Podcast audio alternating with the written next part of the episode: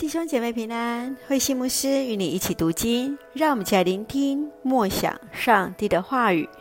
列王记第三章到第四章，所罗门求智慧。列王记上第三章是所罗门王向上帝求智慧，更以两个母亲争夺一个孩子的精彩判决，看见上帝所赐的智慧。继续在第四章的描述中，可以看见所罗门王因为得着上帝所赐的智慧，已经完全统治以色列国，更是一个能作诗、有才华的君王。让我们一起来看这段经文与默想，请我们一起来看第三章第九节：求你赐给我一颗善于辨别的心，能判断是非。好治理你的人民。大卫的信心与所罗门的智慧是带领以色列最大的祝福。所罗门能把握机会与上主对话的机会，为管理国家而祈求智慧的用心，得着上帝的喜悦。在所罗门求智慧当中，智慧就是谦卑感恩的态度。开放学习的能力，体贴判断的爱心，领导的开创雄心。你最常向上帝祷告的是什么，或是祈求什么呢？你认为什么是合乎上帝的心意，使上帝所喜悦的祈求呢？求主来帮助我们，来看到我们的需要，我们的欠缺，更求神的心意。在我们生命当中来成就。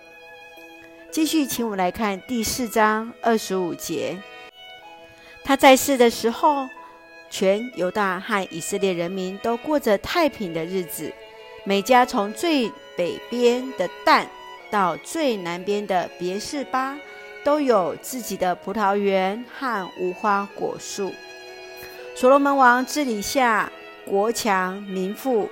人民安居乐业，史学家将之归功于上帝赐给他智慧、洞察力、理解力，得以知人善任，有效率的带领执政团队。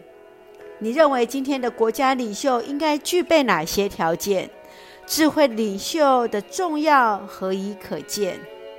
愿主来赐福，也恩待我们有一个智慧、有洞见的领袖，更有从神而来与他同行。让我们一起用第四章二十九节作为我们的金句：上帝赐给所罗门非凡的智慧、洞察力和无比的理解力。是的，这不也是我们今天所需要的吗？